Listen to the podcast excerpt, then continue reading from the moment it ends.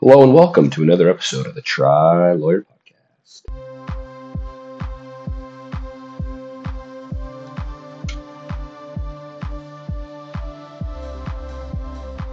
Hello, everybody, and welcome to another episode of the Tri Lawyer Podcast. I am your host, Casey Arbenz, father of two, husband of one, triathlete, lawyer, um, normal dude, uh, podcaster. Although, to be fair, I've been slacking a bit on my podcast, and uh, it's not for a lack of good material. It's really just been about a lack of time and maybe a little bit of lack of focus on the things that are most important. Um, but that said, um, I've been having a lot going on, both in the legal world and the triathlon world, and of course the family world. And uh, my kids are doing great. They're six and seven, absolutely loving life. And uh, most recently, I had an opportunity to take my son Fletch down to California, where I grew up in uh, North North Coastal, as they would say down there, and we both competed at Oceanside 70.3, Ironman Oceanside 70.3, and uh, he did the Iron Kids race the night before, and uh, it was really fun, really cool to see him out there. We, uh, you know, it's a long, it was a long trip, so we left um, Tacoma or Gig Harbor uh, Thursday after work, basically. Got in late and um, rented a car. Got to my mom's house probably. She lives in Carlsbad, California. We got there probably about eleven or eleven thirty, and she had a new dog uh, who's uh, proven to be a challenge uh, to say the least. And then my brother and his wife, uh, my brother Josh and his wife Jenny, came over to to see us, um, and we stayed up till about twelve thirty, and then got up uh, pretty early the next day and went to my brother's restaurant. It's called Stratford at the Harbor. Uh, he's got two of those, one in Oceanside, one in Del Mar. We went to the Oceanside one, and he's also got a coffee shop called Pierview Coffee in Oceanside, uh, right there off the Oceanside Pier, which is right where the, the race is. And so, anyway, we um, went to breakfast, and then we went out to uh, inland to Rancho Bernardo, where my grandmother, who's 101, which is amazing, is uh, is living and and doing pretty well. Start body's starting to fail her a little bit, which is which is too bad. You know, just the ability to use her legs and to get up and down um, and really walk is is uh, unfortunately fading. And she's lived a very active life, and, and so it's, it's tough to watch, but it's also you know sort of what you might expect. it's pretty funny, um, and I'll I'll talk about it in a second. But we uh, after the race went out to dinner and drove back out to see her again and went out to dinner and had a nice dinner. And she was asking about the the race, and uh, I was telling her, and she said, "Look, you're not gonna you're not gonna be able to walk uh, at 101. You're gonna be uh, out of commission a lot earlier if you keep this up." So I don't know if that's true or not. I recognize, you know, we do put some pretty severe stress on our bodies as triathletes. Um, at the same time, I like to think that we are developing habits and lifestyle choices that will last us you know, well into our 90s, and then hopefully um, that commitment to to things and doing exercises and stretching and, and you know squats and lunges and you know if we keep doing that stuff as long as we possibly can, then I think we got a pretty good shot uh, at staying you know mobile uh, as long as possible. So anyway, um, back to where we were. So we went out to see her uh, in Rancho Bernardo and um, got back and I love Oceanside, but it is a bit of a of a challenge. It's it's the best place though, and it was a funny day. I woke up Friday, you know, probably say around eight, and there was not a cloud in the sky. And you know, I mean, it's late October, and so it was October 30th. So I was thinking, well, uh, I got to wear a jacket, right? I got to wear a sweatshirt or something to go to breakfast. But I'm because it's California here. I'm gonna wear I'm gonna wear shorts and I'm gonna wear flip flops. So uh, I put on a, a flannel and stepped outside, and man, uh, I was sweating almost immediately. So ended up being about a 76 degree, 78 degree day, and uh, on the coast, which means it was you know in the high 80s inland, but it was unbelievable. And the weather down there, I grew up down there. I forget how good it is, and I'm quickly reminded how different it is when you live in Seattle or Tacoma or Gig Harbor, where I live, and uh, then you travel down to California, how nice it is down there. That's not to say it's always nice, right? You, we all know that the Ironman in, in Sacramento got canceled for severe weather, the, the monsoon that swept through. But that was just really unfortunate timing, and that doesn't happen all that often. But um, anyway, we we uh, got back uh, Friday about say two o'clock, and it was a pretty uh, trying log- logistical challenge. This is the fourth time I've done this race Oceanside, the half Ironman down there. But you know, it's a lot of walking. You got to park and walk and um, do your check in there by the pier, and then go over to where the transition area is. Pick up your bike, which I use Tri Bike Transport, and pick up your bike, and then um, you know go set it up in uh, transition. And then we had to hurry back to the pier, which is probably a good mile away, uh, to watch Fletch race. And a bunch of my family came out, and it was so cool. So we're in the in the starting chute and uh, ready to go. And I'd signed him up for the half mile race. He's seven. Um, well, I didn't realize, frankly, that there was two races because uh, my mom had kind of helped me with the sign up. And so we got in the starting chute, and uh, right next to us was um, Tim O'Donnell, uh, who, as most of you who are into triathlon know, is married to Mirinda Carfrae. And Mirinda Carfrae's won Kona three times, and her husband Tim O'Donnell was the is probably the is arguably the the top American triathlete. He was second at Kona behind uh, Jan Frodeno in 19. So as far as world championships go, uh, you know he's the most recent American to be on the podium, and uh, he was second place in the world. So they have um, a child together, and um, so I, I as we were setting up, I saw I saw TO and uh, their daughter uh, getting set up, and we were right right next to them, and so uh, Fletch and and, and uh, I, am blanking on the daughter's name at the moment, but they all Izzy, Izzy they all took off. They took off at the same time. Now, now Fletch trounced her. Uh, as he uh, has bragged about a couple times since. Although she was pretty impressive, and he's seven and she's about three and a half, so uh, we've had a good laugh about that. But um, it was cool, and he ran the whole way, which is cool. So it ended up being the mile race. So here, TO's putting his his daughter, I think unknowingly as well, in the mile race at about three and a half, and I put my son in the mile race uh, at seven. And uh, but there were a lot of kids, uh, you know, struggling or running too fast out of the gate, all the things kids do. Uh, but I was really proud of Fletch. He ran the whole way and uh, was smiling the whole way, which was really cool. He really enjoyed it. And he's got pretty bad asthma on it, so I was a little worried about it.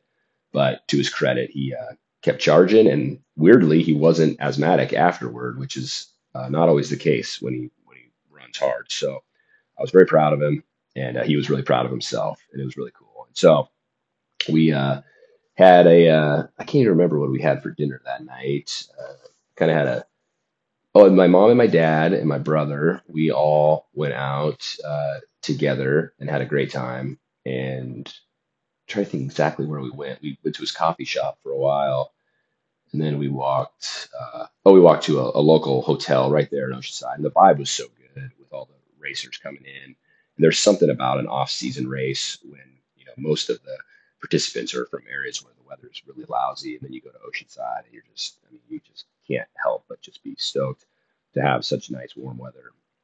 So we sat out on a patio, watched the sunset, and uh, got excited about the race. As I do, I, you know, I didn't drink any alcohol, and um, I really tried to be calm and chill. Um, sometimes I get a little stressed out, just not a big deal about my parents. I mean, they're divorced, so it's sometimes a little awkward just because of that, but it wasn't a huge deal. It was more, um, you know, I get a little tense before the race, and then I was kind of dealing with seeing my grandma on a lot of travel, a lot of logistics getting set up. I got my son with me, who's great, but he's not, you know, all that interested in triathlon and wants to talk about Pokemon nonstop. And so um, I was a little, maybe a little more stressed than I wanted to be, I but I was trying to be chill because I'd had such a good race, you know, at, at Ironman, half Ironman uh, Washington, you know, about a month before. And what I took away from that race was how chill I was going into it uh, and how I wanted to, to copy that and model that. So, anyway, I did uh, the same stuff really that I did in, in Washington. Uh, a couple key things that I really focused on during the race.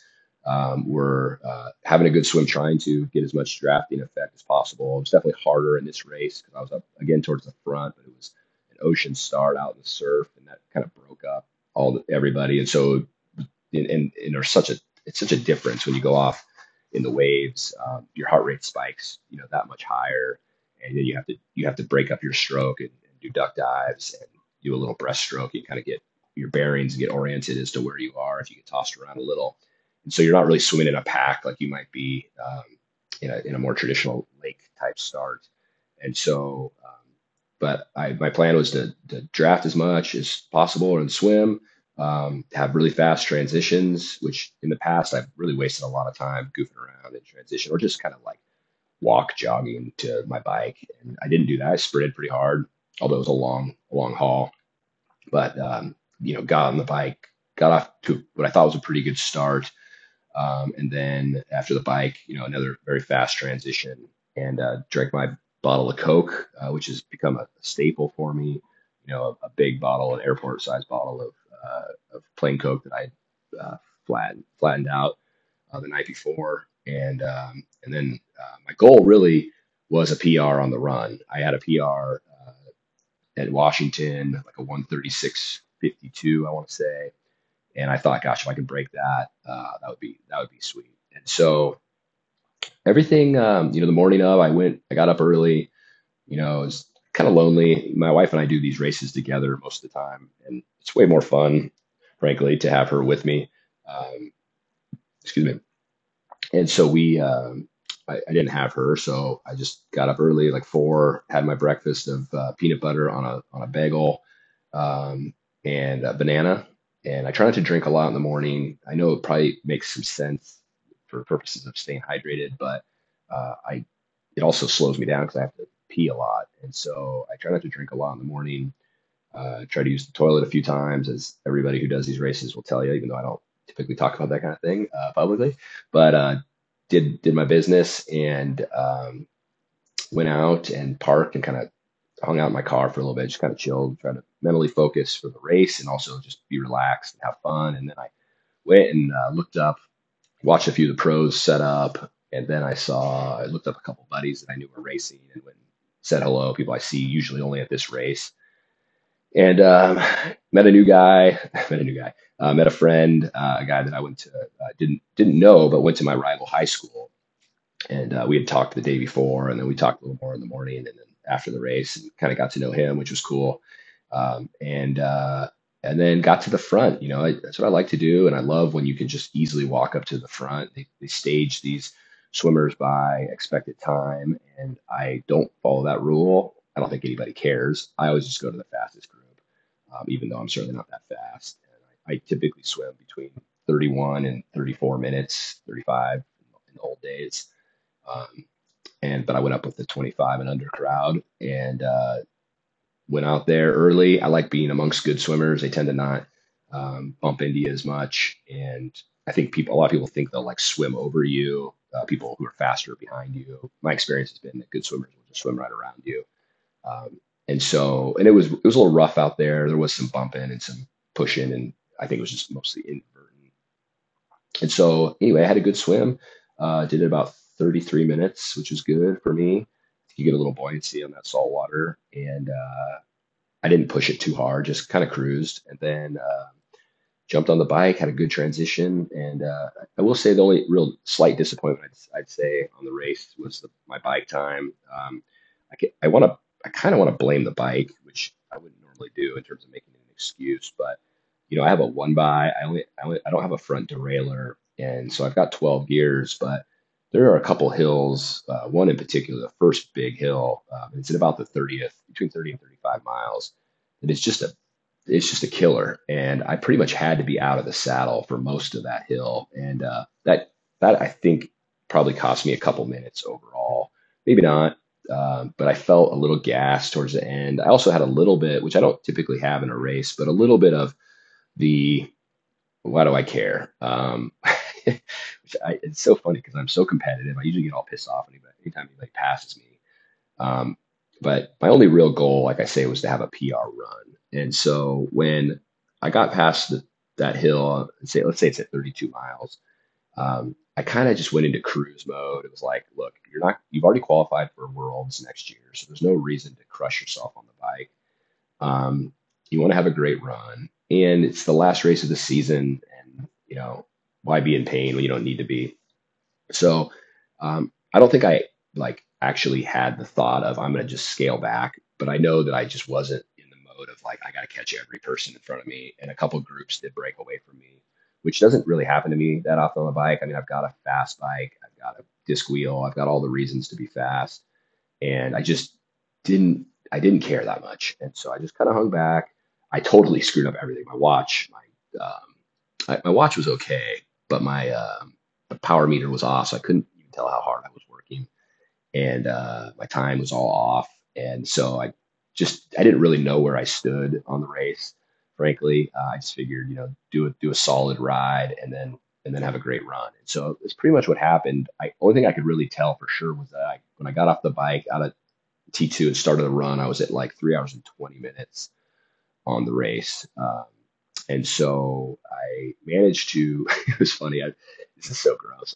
Thankfully, I don't have uh, a widespread following on this podcast just yet, but in, in Ocean or in um, Ironman Washington, um, I never stopped to pee uh, at all, and that was kind of cool. And um, it saved me a lot of time. And in this race, um, I I had to pee. I was running through T2, but it's a pretty long run, and it just came, and I just didn't fight it. I just let it go. Um, and so, you know, we're out on the blacktop. I didn't figure it was that big of a deal to have a little pee running down my leg. So I just went in my pants, uh, because I didn't have any shoes on. So it was kind of nice. It just went out. Uh, and then I was able to put on my socks and shoes and T2 and grab my bottle of Coke, my glasses, and my hat and, uh, and go for the run. And the run was exactly what I wanted it to be. I went out um, probably like 7:45. My goal was to run under a 7:30 pace the whole way um, to break that 136 50 seconds uh, mark. And so I went out about 745, 750, and uh, I may have done one of my first two miles in the eights. I don't have it right in front of me. Um, but I think I basically stayed under eight the whole way. And uh, the, the, the, the, times just went slowly down. And then I did reverse splits and uh, ran my 13th mile at 645. And I felt pretty damn good the whole way. I'll, I'll say, you know, by the 10th mile, the turnaround. So there's basically you do um, for for lack of a little bit, a little more than four, or let's say you do four, a little more than three mile loops. So they're like say 3.3 miles. I'm just doing the math off the top of my head. Um, and it's a little broken up because you start and end at a slightly different place, you know, from the transition to the pier. But you basically are doing um, this little loop, um, this out and back twice. So um, by the time I hit the the the 10 mile mark, uh, I was starting to fall apart a little bit, but just decided to charge and kept getting faster. And then I really laid it all out there that last mile. And there were a couple of really good runners that I kind of seen out in front of me, and uh, I targeted them on the stretch coming in um, to the finish line because um, you run right along, running north on the beach with the ocean to your left at Oceanside. And um, I targeted these guys and I, I tracked them all down. And several of them, you could tell they recognized me. And I think they were like, oh shit, uh, this is a guy that can, that I should beat because I remember him on the bike and I've been in front of him on the run the whole way. Um, but they didn't have the legs and I, and I, I, passed them and held them off. So that was, that was pretty satisfying. So it ended up being, you know, not only a PR for the run, which is awesome. Uh, it was a PR for that race for me. Uh, I've done it that was my fourth time. I did a 451, and I was really proud of that. I previously my best was a 459, and then um, I'd done a 506 with a drafting penalty, which I deserved. I've talked about that before. Uh, and then I did like a 509 or 510. So um, yeah, it's been it's been uh, a, an absolute staple race for me. It's been awesome every single time and to be 43, I'll be 44 in six weeks. excuse me, to be 44 almost, and to um, be able to put up uh, personal bests on the run I got because I ended up with like a 136, 722 mile pace, um, and a PR at a race that I've been doing now for several years was really, really satisfying. And also think back to how frustrated I was during the pandemic when this race kept getting canceled and moved. And it happened at least twice, I think three times, because it was originally slated for early 2021 and then, or early 2020, and then it moved to October 2020, and then it moved to April of 2021, and then moved to October of 2021. Excuse me. I'll try to edit that out. Um, but anyway, it was so satisfying to actually get out there and do the race and do so well. So I am pumped. Um, it's another sign that you know you never give up. You can keep getting better. I plan to keep getting better. I've got a huge year next year. I'm doing the Ironman World Championships in St. George. In May, I'm doing the Ironman World Championships for 2022 in Kona, and I'm doing the Ironman 70.3 World Championships in St. George at the end of October. So I couldn't be more stoked. I couldn't be more pumped about taking some time off right now, getting set, getting ready for the next year, getting prepared uh, to really go out and just do PRs all the way. I'm, I mean, I got so many to look forward to in terms of Ironman PRs, um, marathon PRs, um, a Kona PR for me, and then another PR, hopefully at the, the World uh, Championship there in, in St. George, which all of which I fundamentally believe I can do. I've really dialed in my training, and I'll talk about that more in the subsequent podcast. Um, but so much to look forward to. I'm so grateful. I've got such a supportive family. Uh, I've got a supportive uh, work. Uh, you know, I, my partners are great, and uh, we're dealing with a lot right now. And uh, I'll talk about it more. I've got some other podcast ideas slated for probably later this week that I'll try to get done and and pushed out. Um, but until then, I want to thank you all for listening. This has been another episode of the Tri Lawyer Podcast. We will see you next time.